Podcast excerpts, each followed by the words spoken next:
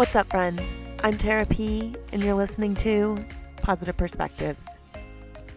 Well, friends, how is it going this week? I hope you guys are off to a good start. I am just sitting in my luxurious podcast closet, also known as just my normal clothes closet. I am sitting on the floor, have my mic propped up, but I actually had the house to myself for a little bit, so I thought it would be a really good opportunity to kind of sneak off and do my recordings. So, for this past week, all in all, it's really been a pretty good week, I would say. Starting off, we actually finally found out from our venue that we were able to get a new date for 2021, and actually, things are starting to turn up and really almost be kind of a blessing that the wedding was canceled for this year, which is crazy to say just after you guys heard how I felt about things just a couple weeks ago. But we were able to get an August date, which is in the summertime, so there's so much less stress we have to think about in regards to just the weather because here in Idaho it can just be so sporadic, especially up in McCall where it's already a lot cooler. It could be a beautiful, nice, cool day, or it could also be a snowstorm up there at the end of September. So I'm just so glad we don't even have to think about little details like that. So many more of our friends and family will be able to attend, and that's super important to us. And since we've had the new date, it just kind of feels like a weight has been lifted off my shoulders. Where, as before, going into this planning, I just kind of kept telling myself, just take it day by day, take it day by day, don't look out too far into the future, which was definitely helping me get through those times. But it's not a very enjoyable, fun way to live, I guess. I wasn't really able to fully look at the wedding that was going to happen and really get excited with the countdown. I was like, don't look too far, just try and take things day by day. So, overall, I just feel so much better about it. I'm just feeling really good and really happy about the whole situation and know that it will be a beautiful, amazing, special day next August. So, for this week's guest, we actually have one of our good friends, Sean. And Sean actually became friends with us through Rance. He was his physical therapist a few years ago, and they became really good friends. And so, Sean is actually not only one of Rance's groomsmen, but he's also going to officiate our wedding. So, when he said he was willing to come on, I was so excited because I've known Sean for the past few years, but as I'm sure many of us could say, even if you've been friends with someone for a long time, you might not really know their whole life story. There's not many times that you meet someone and you sit down and you're like, Tell me about your life. Where did you come from? What were some of your struggles? What are you most proud of? Like, those just aren't the typical conversations. You kind of find out about friends' life through bits and pieces of their stories, sharing about childhood memory or about someone that they're going back home to visit, and you kind of put the pieces together. But it was so awesome to really take the time to get to know him, especially because he is such an important person in our life and will be officiating the most important day. So I was just so honored that he came on and was willing to be vulnerable. I just, I find that it's often hard for men to be vulnerable. So whenever we have a man that's willing to come on and share his story, I'm I'm just so thankful that they're willing to not only know that about themselves, but be willing to share that with others and kind of help others in their journey. But Sean really talks about this week is kind of softening yourself. And I loved the way he phrased it when he talked about it. And I think a lot of people might even do this without realizing, but I think it's something that we almost need to put more intention behind it. Just taking the moment to really be still, to really be present with yourself and with your thoughts, not about all the chaos that's going on around the world, not about what appointments you have later to get to, but to just sit there and to breathe and to ground yourself a little bit. And if you can take the time to do that, he's found that it's actually been able to help him throughout his entire life. It has benefited him in his work life, in his marriage, in his new role as a father, and just all of the benefits he's kind of learned from it is something that he didn't place an emphasis on when he was a child. So it's just it was just so cool to hear his journey about how he kind of got involved in it and just how beneficial it has been. And like I said, I think it's something that maybe people take the time to breathe and sit with their thoughts. But if we can make a more conscious effort, it will just make a greater impact in our life and just help us with those daily stressors and just give us some extra tools for those times that you need to just make that conscious thought, take a deep breath, and kind of pull out some of those tools. And it was actually really fun when I got to his place to do this episode. He asked me, like, Tara, would you be willing to do a meditation with me? And this isn't something that I usually do before my episodes, but I was like, of course, I'm down. So he burnt some sage around the room and put on a guided meditation for 10 minutes just about positivity. And after that meditation, it was like I just felt so much lighter. Like I just felt like I was ready to go into the podcast. I was excited. I didn't have all that stress and all that fear that I often start off with. And so it was just something that I was really thankful that he kind of opened my eyes to doing that and I was and I even told him that it's something that I will definitely try and incorporate more into how I start off my podcast because it makes me feel better. And if I feel better, I can be better for you guys. So even starting off this episode, I bought some sage, I burned some sage in the room. I took just a few minutes just to kind of close my eyes, calm my heart rate down a little bit, and just fully get ready for this. So I don't know if you guys could tell if it helped at all, but for me at least, it felt better. So it's definitely something I'm going to start doing moving forward. And make sure you guys stick around for the end of the episode because when we were chatting before, Sean said he had something he wanted to share at the end of the episode. And so I was just like, great, yeah, I'll make sure and touch on that. But what he shared was just so special, so thought out and kind for Rance and I that I was just almost in tears when he was just speaking it. So Thank you, Sean, so much for coming on, for being vulnerable, for taking that time to make us feel important and thought about. And just know that we love you and we're so excited for you to officiate our wedding one day. So I hope you guys enjoyed this episode. So please sit back and enjoy with our guest, Sean. All right, friends. So today I have my good buddy, Sean. And how are you doing today, Sean? Doing awesome. It's Friday. Exactly. It's going to be a good day. But I'm super excited about today's episode. So, just to give you guys a little bit of a background, Sean is actually one of Rance's best friends. And so I've kind of known him for the past few years, but we've never just sat down and really got to know each other's story. And I'm so excited just to learn about your backstory because I feel so fortunate that you're actually going to be the officiant at our wedding one day. So Woo! whenever that happens. but yeah, so it's just going to be awesome to like really get to know you, who you are as a person. So let's just kind of go back to the beginning and tell everyone who you were as a kid and where you grew up. Okay, well, again, like Tara said, my name is uh, Sean Paul Rutten, and I'm originally from Inkom, Idaho which is a very small town in southeast Idaho. There's about 600 people there, and it's kind of nestled in the mountains as you head uh, southeast towards Utah. And uh, just a really small town full of a lot of good people. There's a grocery store, a church, and a sweet ski hill. And is your family from there? Like, how'd you guys end up there? So, my mom and my dad are both from Minnesota, and my dad was traveling to Salt Lake for work at one point, and he actually flew over Inkom, and he looked down from the plane, and he was like, What is that little town down there in the middle of those mountains? That's unbelievable. It looks like a little bowl of mountains down there. And so he kind of made a note in his head, and then once he got back to Minnesota, he kind of got the maps out and said, "Where was that? Where was I flying over? What was the flight path?" And so he finally goes, "Oh, there is a little town there, and that's called Inkom." And so I think he had an uncle who was in Idaho Falls who was a surgeon, and my dad was a physical therapist, so he wanted to look for somewhere to do work. And so once he found out that he could work in Pocatello, he was like, "All right, we're we're taking the family." All my family on both sides are still in Minnesota, and we're kind of the only ones who just took off and, and went out to Idaho, kind of on a whim. Wow. And how old were you when you guys moved there? I hadn't been born yet. Oh, okay. So my brother was born, I think my brother was actually born in North Dakota, and he may have been three years old. And then right as we moved here, I was born. So I was actually born at uh, Portneuf Regional Medical Center in Pocatello, Idaho. Nice. Mm-hmm. So, what was it like kind of growing up in a small town? Like, what were some of your interests and hobbies, things you would do?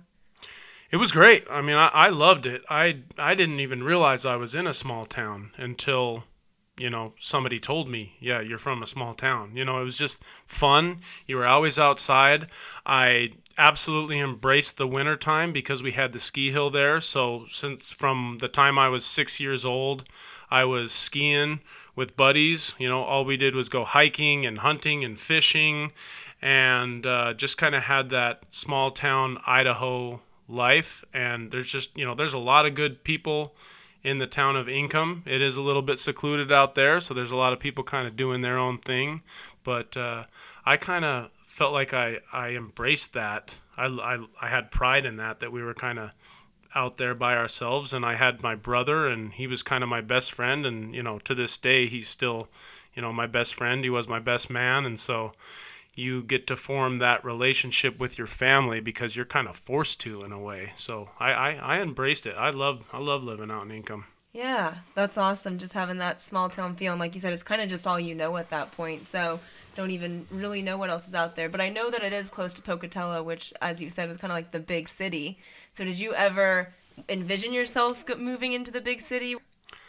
Well, what had actually happened was I grew up in Inkom, going to Inkom Elementary School, and then Marsh Valley, which is kind of a farming community, um, was the district I was supposed to go to high school in. But my dad made kind of a pivotal decision for me in my life to take me from Marsh Valley, which was a smaller school, and transfer me into Pocatello to Century High School, which was kind of the big city for me, a much bigger school, much bigger population, much more competition sports wise. Were you able to get involved in the sports that you kind of wanted to move there for as soon as you got there? Absolutely. Yeah, I, I like I said, I really wanted to play basketball. I had the total, you know, football player linebacker physique but in my head I thought, oh, I'm no, I'm a basketball player. I don't, I'm not a football player. Because did you play basketball like in uh, the small town? Oh yeah, yeah, yeah, no, and I I loved it, and I was not a talented athlete whatsoever in any sport, but you know, once I was able to take that risk to go to the larger pond and be the small fish, I think that's what kind of raised the competition level up. And you know, if, if you want to play with these guys, you better step up. And I think that's kind of that's kind of life right there. Like if you want to play up, you need to jump in. You need to be a part of that um, bigger group, even if you're not sure you can do it. You know, always say yes. That's kind of like you know, always say yes. Always jump into a bigger group, but so I wanted to be a basketball player, and that friend of mine, Tucker, he was a basketball player, and he was awesome. So I kind of, you know, followed his lead and was involved in that. I did track because in the off season, I always, my dad, being a physical therapist, was like, Sean, in any sport, speed kills. If you got speed, you got an upper hand on people. So even me being, you know, a 215 pound, 16 year old linebacker, I was out there trying to run the 100 meter, trying to run the 200, trying to do those things because I, you know, my again, I trusted my dad in the fact that he had my best interest for me and, you know, he was right. You know, yeah. getting that speed was was a critical factor in being able to play on. Yeah. So. And I just think it's so cool that a lot of life lessons you really learn them in like some of those sports and athletics and you don't even necessarily realize that you're learning some of those lessons but they are really things that you can kind of carry on with you and so, do you feel like that's where you've learned a lot of like your mindset as a kid growing up? Oh yeah, and I think you know having a big brother or a sibling always helps with that. Somebody who's older because from the beginning, if your big brother lets you play and hang around with his friends, first of all, don't sit around and cry or whine about anything or else you're going to get called out and not invited again. Yeah. So you kind of have to harden yourself that way a little bit, you know, and then you know the competition level is more than what you're used to. You're not you're, you're playing against kids who are three years older than you. So I think it helped a lot to have an older sibling because I felt like I was always playing up. And again, yeah. here comes inclusion around again. My brother included me with his friends, even though it might not have been the cool thing to do. But the fact that he allowed me in that group, I was able to play up. And then when I went back down to play against people who are my age, I was like, this is a cakewalk. This yeah. is easy. Well, you're lucky he was that inclusive because, like you said, a lot of siblings they don't want their younger sibling included. It's not cool to have them around. I know my sister hated me around anything that she did, and I felt the same way about my little sister. It's just Yep. That's more of the norm than them actually including you. Don't get me wrong, that was not easy. I, I did not. It was not an open armed invitation. There were fist fights. There were you know blood on the basketball court. Yeah. This is. I mean, I, I got to give him a little bit of praise, but I took a couple punches to the face in the meantime. oh, that's hilarious. So, did you continue with all three sports all the way throughout high school, or did you eventually kind of settle on one and focus on it? I faded with track because I'm huge and I hate running, and I just I disliked it completely. It was just like an off-season way to train. Uh, basketball, I played all the way through, loved it. And then football around uh, my sophomore, junior year, I kind of tapped into the fact that um, my secret weapon was the weight room. I was not talented at all. I was a little bit fast and I had a, a pretty good body size, but when it comes down to just X's and O's or pure talent, I had none. But none. you had the work ethic. None. The the weight room was my secret weapon. Once Yeah. I started to look around in there as like a freshman and seeing all these guys hardening themselves, literally making themselves, you know, strong, stronger, bigger, faster every day, I was like, okay, this is my in. I can do this. I I can outwork people for sure. I know Right. I know I can. I've done it.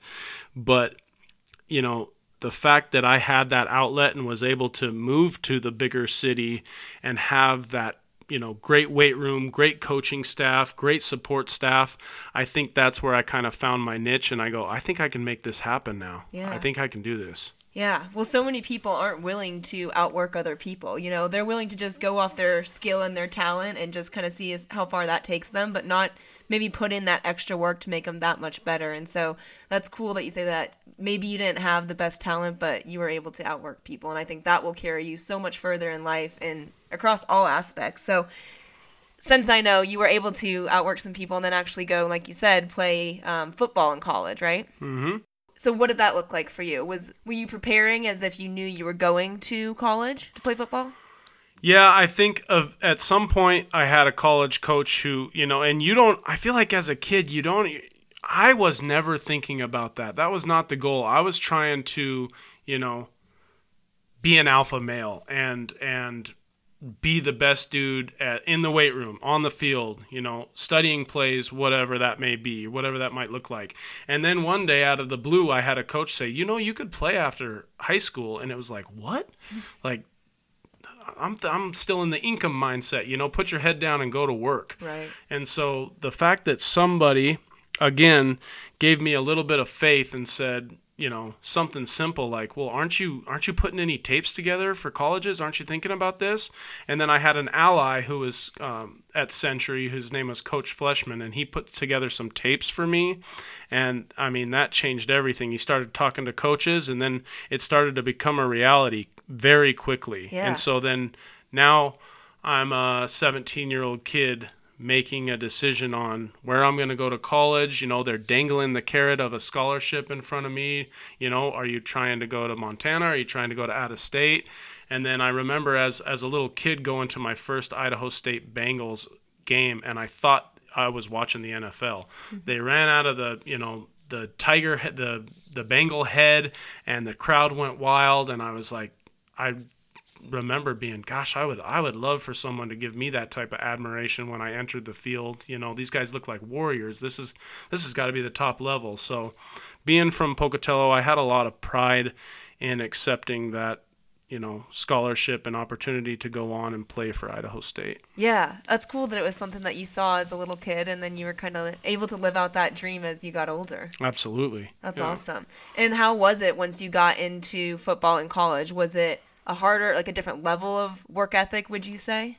Absolutely. You know, I think initially, even getting on campus and going into the dorms, being a white kid from Inkom, Idaho, I was not cultured whatsoever.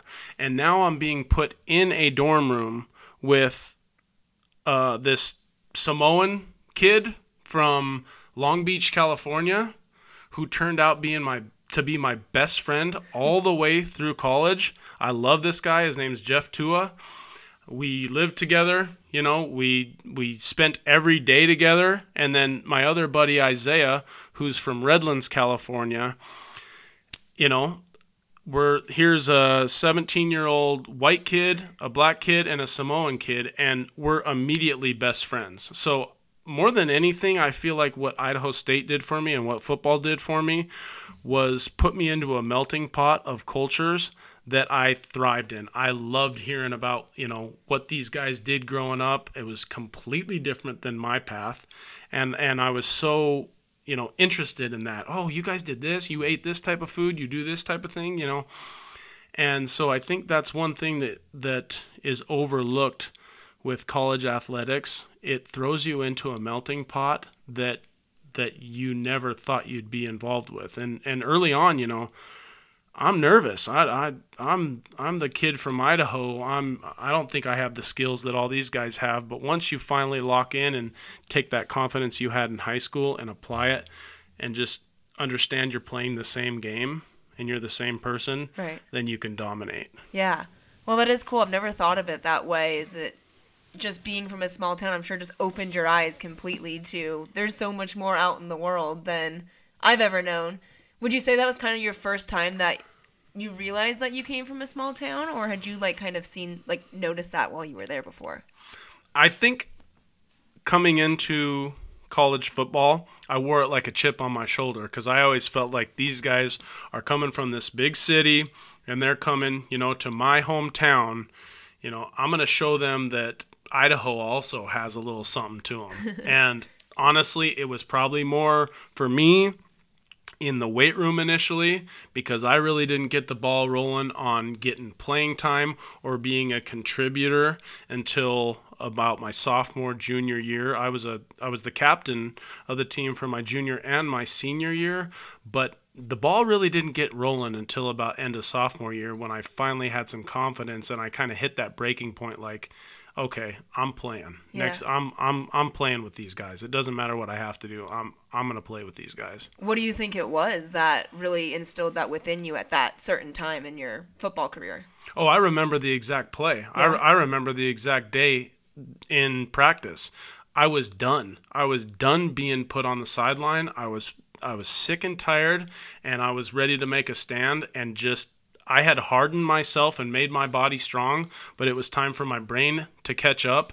And we were in a drill, and I said, Forget the drill. I ran straight through the cones and blasted somebody. And then I started calling people out. And it sounds like such a broy alpha thing to do, but honestly, it was my breaking point. And, Yeah. and, and the coaching staff noticed. And, and then from there on, I kind of got that opportunity to take that feeling, bottle it up, and then, you know, every Saturday kind of let it out. Yeah, like you said, you were just at your breaking point. You had so much like built up energy that you're like, this is coming out one way or the other. Absolutely. And that was able to kind of carry on with you for your junior and senior year. Yep. Yeah. I mean, I started both years and, you know, did great. I was, I was all conference. I, I was a defensive end at that point because I had gained some good weight. Like I said, the weight room kind of carried me through my entire career. And, and I had, again, physically, mentally, and emotionally kind of hardened myself to the point where, you know, I was I was going to do what I had to do to get on the field. Yeah.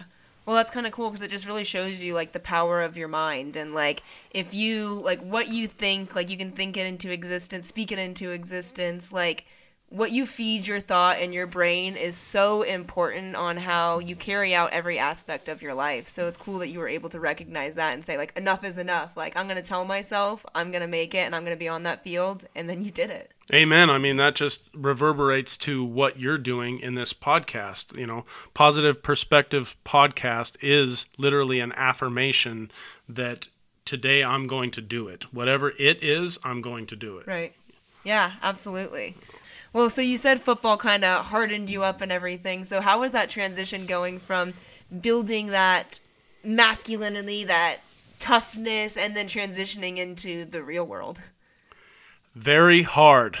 Extremely hard. I think everyone who has been in that, you know, violent realm for four to five years and has been told and reaffirmed that violence and uh, productivity on the field and eliminating the opponent for all those years and having that weighing on you and hardening you for so many years, when you transition into the workplace, there is no more of that. There's no, you know, Susan from accounting didn't do this right for me today. I'm going to haul off and, you know, spear her into the fax machine. That ain't a thing. yeah, not Susan.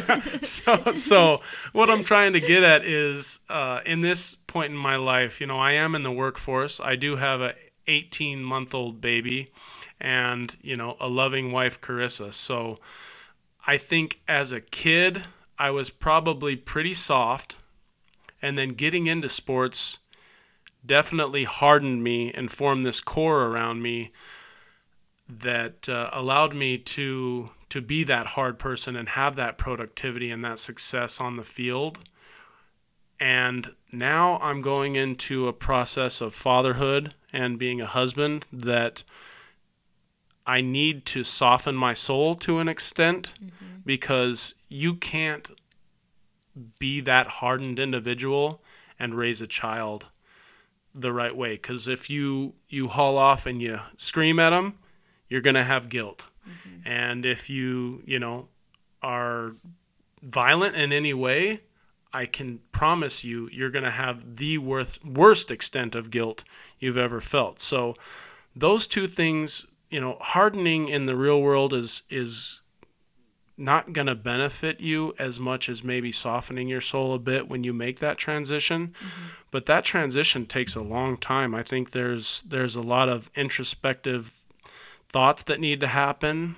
For me there's a lot of heavy meditation you know things that make you kind of look inside and go okay what are you trying to produce in your marriage or your your life as a father and how do you get there and for me it was you know softening my soul trying to find a way to pull back ground myself and break that core that i had worked on hardening for so long.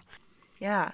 Well you said that definitely having your son really opened your eyes but would you say that you even felt that before you had harvey? That that was something that you needed to do just for your marriage or for your job or in any aspect?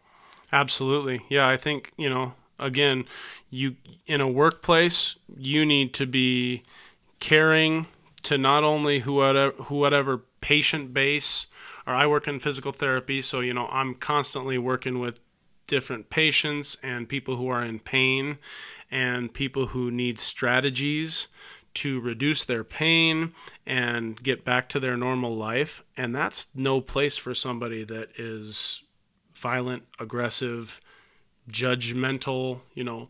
So all those things and having that job has probably kind of forced my hand on softening myself, which I love. I know I want to. I'm I'm open to that process. Yeah. And uh, so yeah, in the workplace, first and foremost, absolutely have to do it. In a marriage, you know, absolutely have to soften yourself a bit and put that ego to kill it. Death of the ego is the best thing I can I can say. Yeah. And furthermore, 10 times when you have a child, death of the ego. You have to kill that thing off sooner than later. You are a part of this selfless machine that is your family and you your agenda, your routine comes second. Yeah. You are raising a child, you know, you're raising somebody, the future generation, and they take precedent every time. And a hardened core that only believes in certain things and cannot bend is not compliant with that whatsoever. So, so softening myself again helped in that process. Yeah. And like you said, in regards to just like your job and your career, you're a natural helper in that sense. So it almost just kind of forced you, I'm sure, to soften yourself. And then, like you said, as a husband, you have to do that. And then as a, when you have children, you have to do that. So you touched that on that you do some meditation, but how did you kind of get into ways to soften yourself?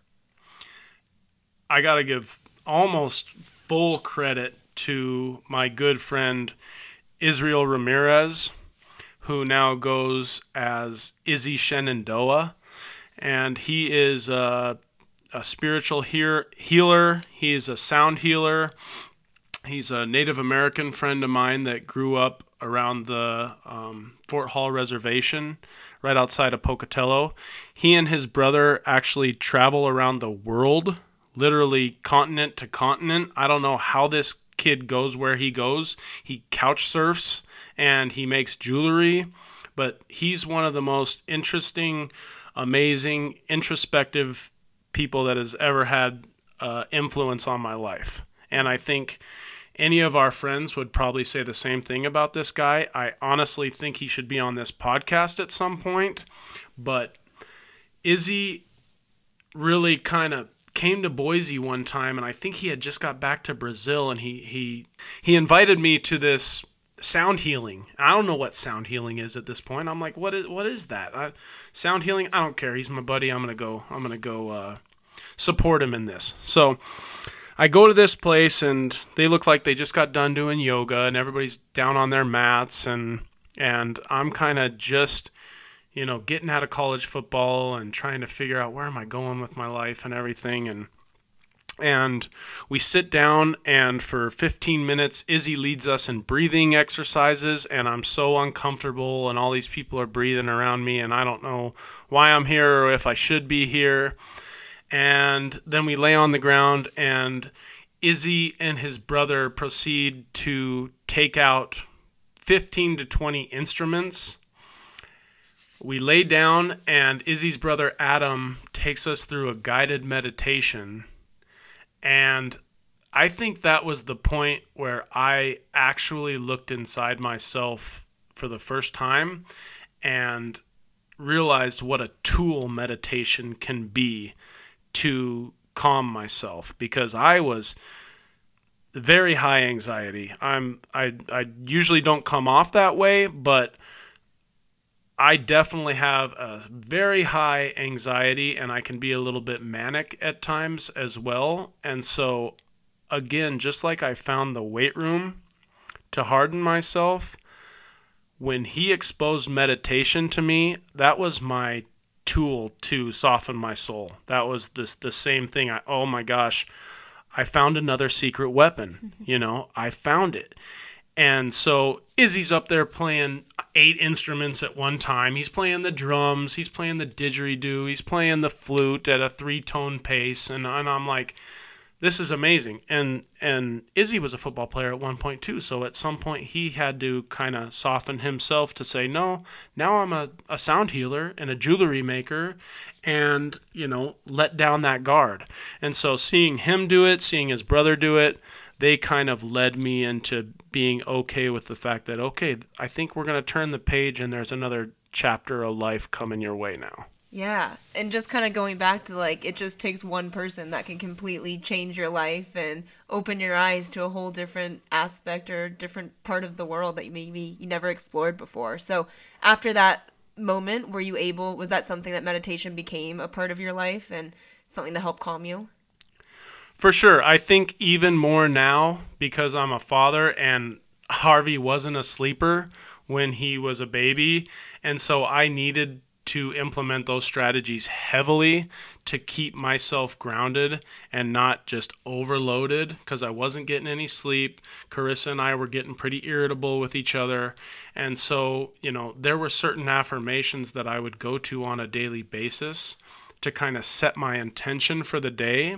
And because I had those strategies in place, I wouldn't break as often as I I would like, but I'm still doing it. It's a journey, you know. I'm still a, a violent, visceral, reacting person.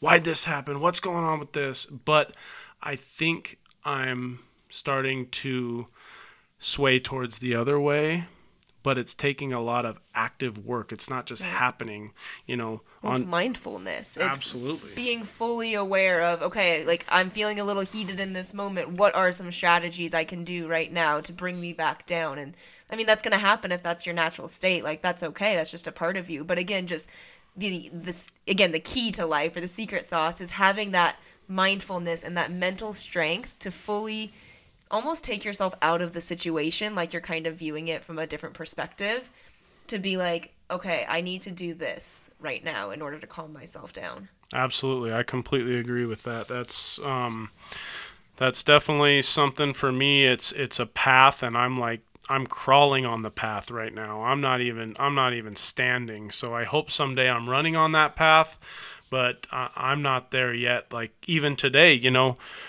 thinking about I woke up thinking about the podcast and I had some anxiety. Yeah. But luckily enough, you know, you were open enough to meditate with me before we started recording here and like I said, that's like a shower for my brain. That's like okay, I got all the dirt off. Now I can actually talk and make sentences. Right. Well, that's honestly how it felt for me too. I've never done that before a podcast and I could probably count on my hands the amount of guided meditations I've done, unfortunately, because it is such a peaceful time to just really get like in tune with yourselves to relieve all that stress and anxiety because I feel that same way too when I go into a podcast and I think it's something I'll always carry with carry with me to some extent and I think it's a good thing because it means that you're kind of excited and nervous about things um, but that really helped, and I could actually see that being something that I would start doing before all my episodes because it just brought a certain sense of like peace going into this. Absolutely, because you know you're you're well versed in this, but you're you're figuring it out at the same time. So again, it's just a strategy to kind of clear the room, clear our heads, and then you know everything's a little bit more organic going forward. Yeah, definitely. Well, thank you, Sean, just so much just for sharing about your life, all the different phases you've gone through. And I think this one is really cool, just like you said, the process of softening yourself. Because I don't think a lot of people, let alone men, really take the time to kind of look at that and recognize that that might be something that they need to do. So I just applaud you for sharing that with people. And I hope other people hear that and maybe think that that's something they could look in themselves to do. So it was awesome. Well, moving on to the countdown question game, the four, three, two, one. So, to start off, do you like to binge more TV shows or movies?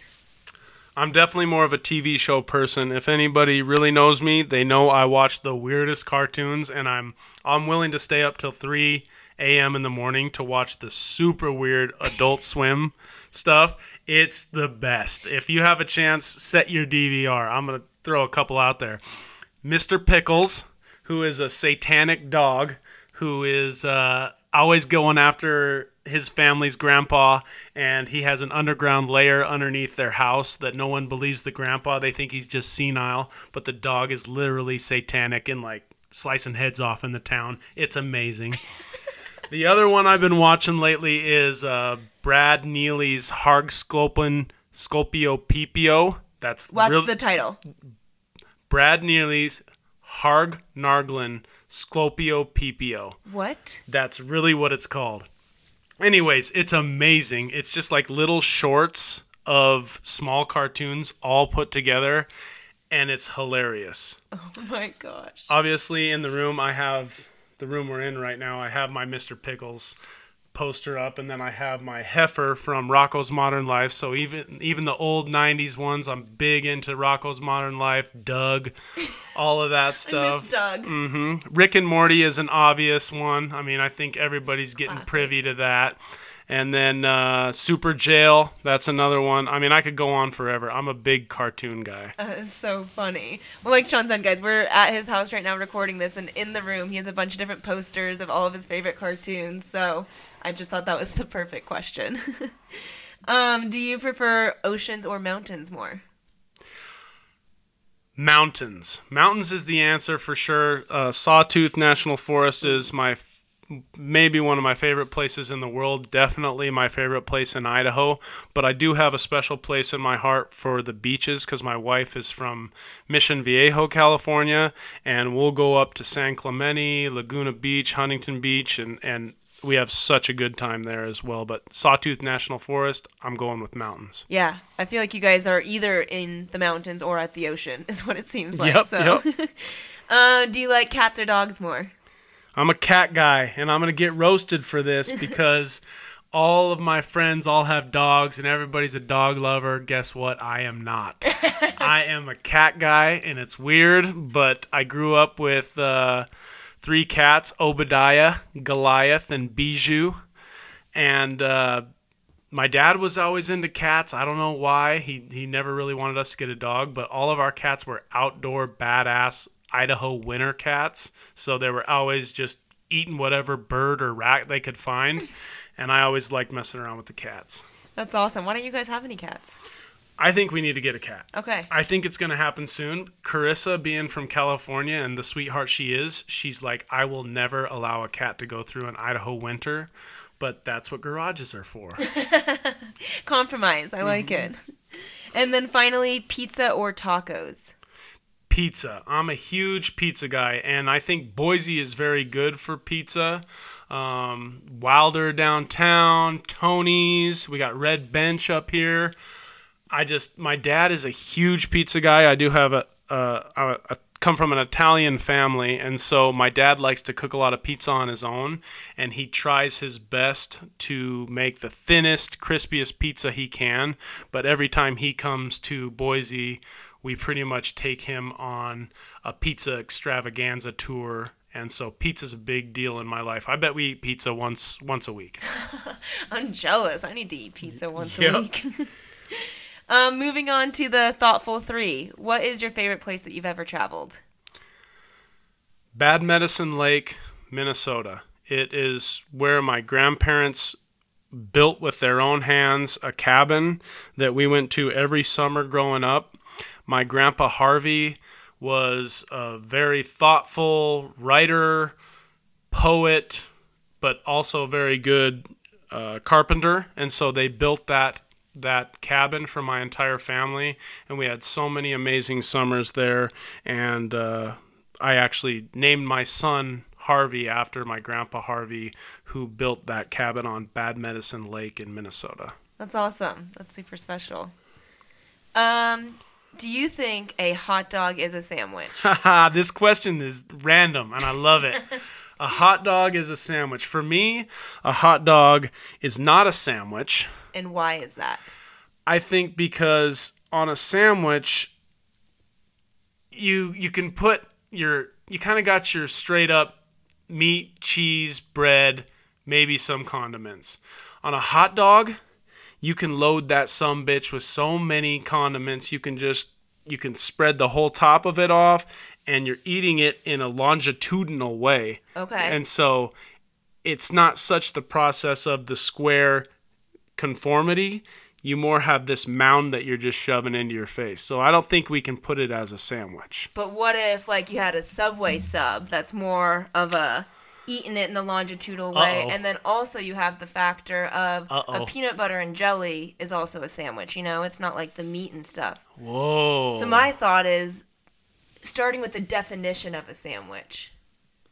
You know, and to me, I define a sandwich as two pieces of bread and something in the middle. You know, because like I said, it could be Okay. a peanut butter jelly, it could be your turkey cheese. Okay, so you're could be a saying there's there's there can be variants in sandwiches too. I shouldn't put the sandwich in a box. Right, right. So Okay. that that's my thought is by definition, I think you can argue a hot dog is a sandwich. But by just like thinking about a hot dog, I don't think a hot dog's a sandwich, if that makes sense. I'm with you. I think that that's my initial reaction was Right, I like, don't think it's no. a sandwich. Yeah, there's I don't no think way. it can be put in that. No.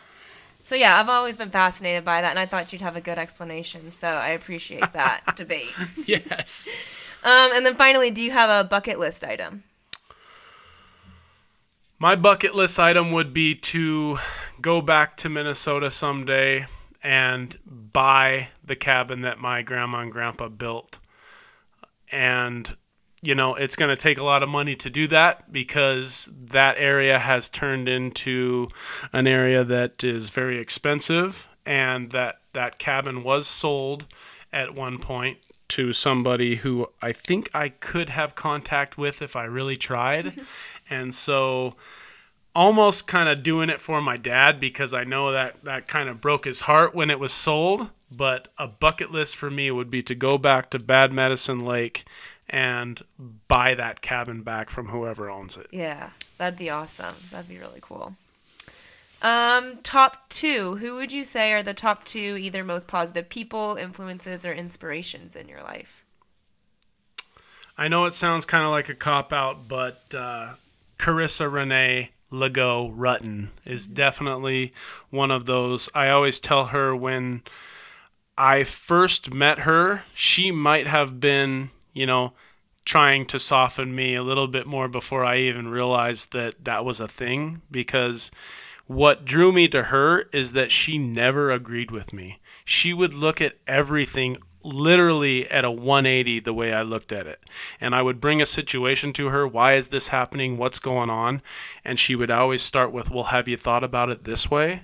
And I absolutely never did. I, I it was it was something that was like, "Whoa, these conversations are the type of conversations I need to be having." So keeping her around, she still does it to this day. You know, we decompress after a long day, and some days we just need to phone out and sit on our phones and not talk at all.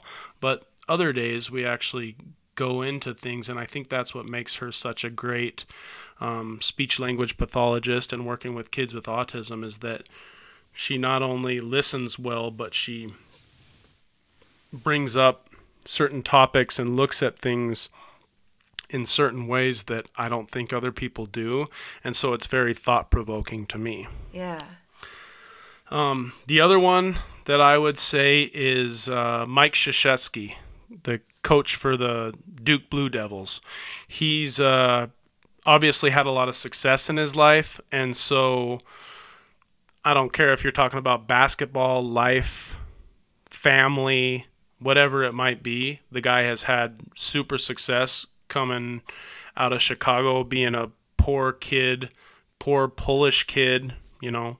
His mother was a big influence on him and really gave him a lot of good perspective as a kid and he's wrote so many books. One that i'm reading right now that's called leading with the heart and it's just strategies for life. It's not even about basketball. But that being said i think that's how he runs his program and i think it speaks volume to the fact that communication and commitment to a goal and bringing your whole team, family, group, whoever it might be along with you on that journey is so important. And uh, I think Mike Krzyzewski has been a good leader that I've never met but would like to meet someday. Yeah. Well, you're lucky to one be surrounded by someone like Carissa every single day that gives you that kind those kind of conversations in your life, and then two have someone like Coach C that you can look up to and feel inspired by, and read his books and hopefully take a little piece of him and make that a part of you. So that's awesome. And then the final question What is one positivity act that you can challenge yourself and others to do this week? Well, I've thought about this one a little bit, and uh, I think it's more my philosophy on how I look at things. I like I said, all these people I've mentioned in here, I try to take like, you know, 10% from this person, 7% from this person to make up what is my 100% and what essentially is probably my core values and morals. But for me on a daily basis, I think the number one thing I would recommend to folks is putting an intention to your day every day. Because especially right now with everything that's going on if you can't compartmentalize you're not going to be able to be yourself throughout the day. You're definitely not going to be able to be present. And so having some sort of intention on the day i think is critical. And for me the strategy that I use is that I no longer listen to the news or the radio on the way to work. People probably pull up to me at stoplights and say, This guy's talking to himself, and it's insane because he's very animated and he, and he and he looks a little mad or he's very happy whatever it might be he's maybe having a manic fit i don't know what it is but simply what what i do is every day I ask myself five questions to bring intention to my day. So the number one question is why did you wake up this morning? And I try to be as specific as I can, but simple. Try to make it one sentence. Why did you wake up this morning? The second one, what are you thankful for? What around you on your daily basis are can you be thankful for? And then what would make today a good day? Because we all say we want to have a good day but what does that mean? So i try to get really specific with myself and explain you know i want to be caring to patients. I want to have open ears to coworkers issues. I want to you know support carissa and harvey whatever that may be. So what would actually make today a good day? Who can I help today, which is huge in healthcare. You have to be open to empathy and and helping people and putting your care to the side for that 10 hour shift which is big. So you put a little bit of intention on who can i help today. And then the final one which is probably the hardest is what do i love about myself today?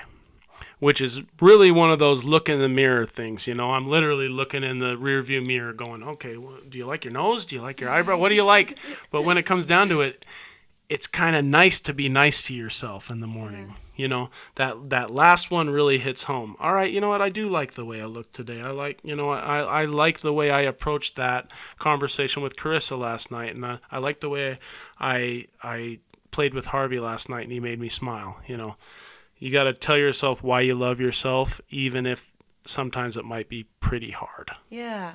That's amazing. I love that you do that, and that's definitely something I'm going to have to practice because I think if you can start your day off like that, if anything might start to go astray, you can almost be reminded to think back to, okay, what did I think about this morning? Like, why did I wake up this morning? Who am I going to help? And just kind of keep your day on track with having a good day and following through with that intention. So that's really cool. Thanks. Absolutely. Yeah. Well, thank you so much, Sean, just for coming on. Um, and I just realized we didn't, unfortunately, even get to touch on to talk about how you have been writing children's books lately. But I do want people to know that you have been writing children's book. You have two out right now, correct? Yep, it's actually three. I have uh, one that I wrote for my buddy Tucker, who was uh, the guy who really helped me make that transition to the big city, and that one's called Viv's Ball I also have another one that I wrote called Do You Believe in Karma? And then the third one that I wrote and dedicated to my son Harvey is Harvey's First Bug Bite. And they're all available on Amazon. If you just search Sean Paul Rutten, S E A N P A U L R U T T E N, you'll find them. Go get them. Go look at them. One of them, the Harvey one's about camping. The Karma one is about inclusion, and Viv's Ball is just kind of a special one I did for my buddy. Well, I think it's so awesome that you've been doing that and just sharing those messages with people about things that you've learned through your life, things that you've learned through your own kid, through other people's kid.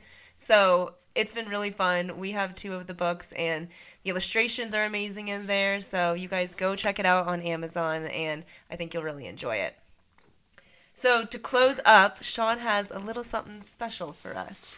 All right. Hey, sorry, Rance. I got your girl in the basement and I'm reading a poem to her. Get o- get over it. get over it. So, I wrote this poem for Rance and Tara. It's called The Cakewalk. And I know that uh, listening to Tara's podcast, you know, it kind of made me you know, swallow swallow my throat a few times because I, I was also kind of taken aback by the fact that they had to postpone their wedding day. And I can feel that pain. I could feel the pain in the podcast. And I, I, I truly believe that we will still have an amazing, amazing day. And it's going to happen. We will. So, anyways, the cakewalk is kind of kind of based off of that. So here we go. Cakewalk by Sean Paul Rutten. This getting married stuff ain't no cakewalk. So many things involved, it feels more like a bake off.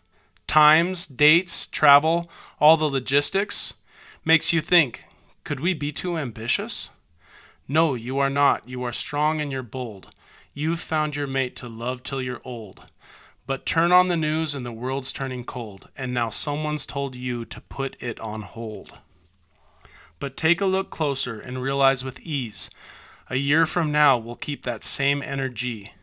Love is abundant, it's plentifully, and then comes the sermon provided by me. Life has a way of taking the upper hand, and at first there's no way you can quite understand. Where's my best friend, and where's the best man? Exhale your breath, there's a master plan. You have a great man to stand by your side, made you climb over snowbanks, now you're his bride. Waiting hundreds of days, just part of this ride. Love will prevail, preserved on the inside. Just another boulder to sidestep in the road. So take a deep breath and do not overload. Life is a journey. This is one episode. Now let out some steam. Try not to explode. A line full of friends wanting white claws and whiskey. A dance floor of smiles and folks getting frisky. You'll still cut your cake and you will have your dance. But the only ingredients you need are Tara and Rance. Oh my goodness, Sean. Yeah. That is awesome. I had no idea that was coming. When you said you had a poem, I thought you just wanted to like leave people on an inspirational quote, but that was so kind and so thoughtful and so personal to us and all the details about everything that just aligns with us. Thank you so much. Absolutely. It's going down. A year from now, we're, we're going to get it done. It's going to be an amazing day. It will be. It'll happen.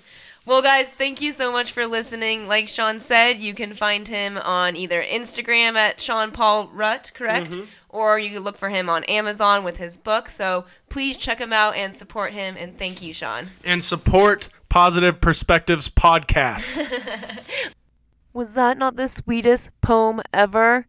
Oh my goodness. When we were chatting before we recorded, he told me that he wanted to end with a poem. And so I just thought he had a sweet poem he found that was relative or something that would warm people's souls. But I had no idea he had a special, personalized poem written out for Rance and I. So thank you, Sean. You have no idea how kind that was. I would like to formally request a copy of that so we can hang it up somewhere and just remember this enjoyable cakewalk we've been on through this journey.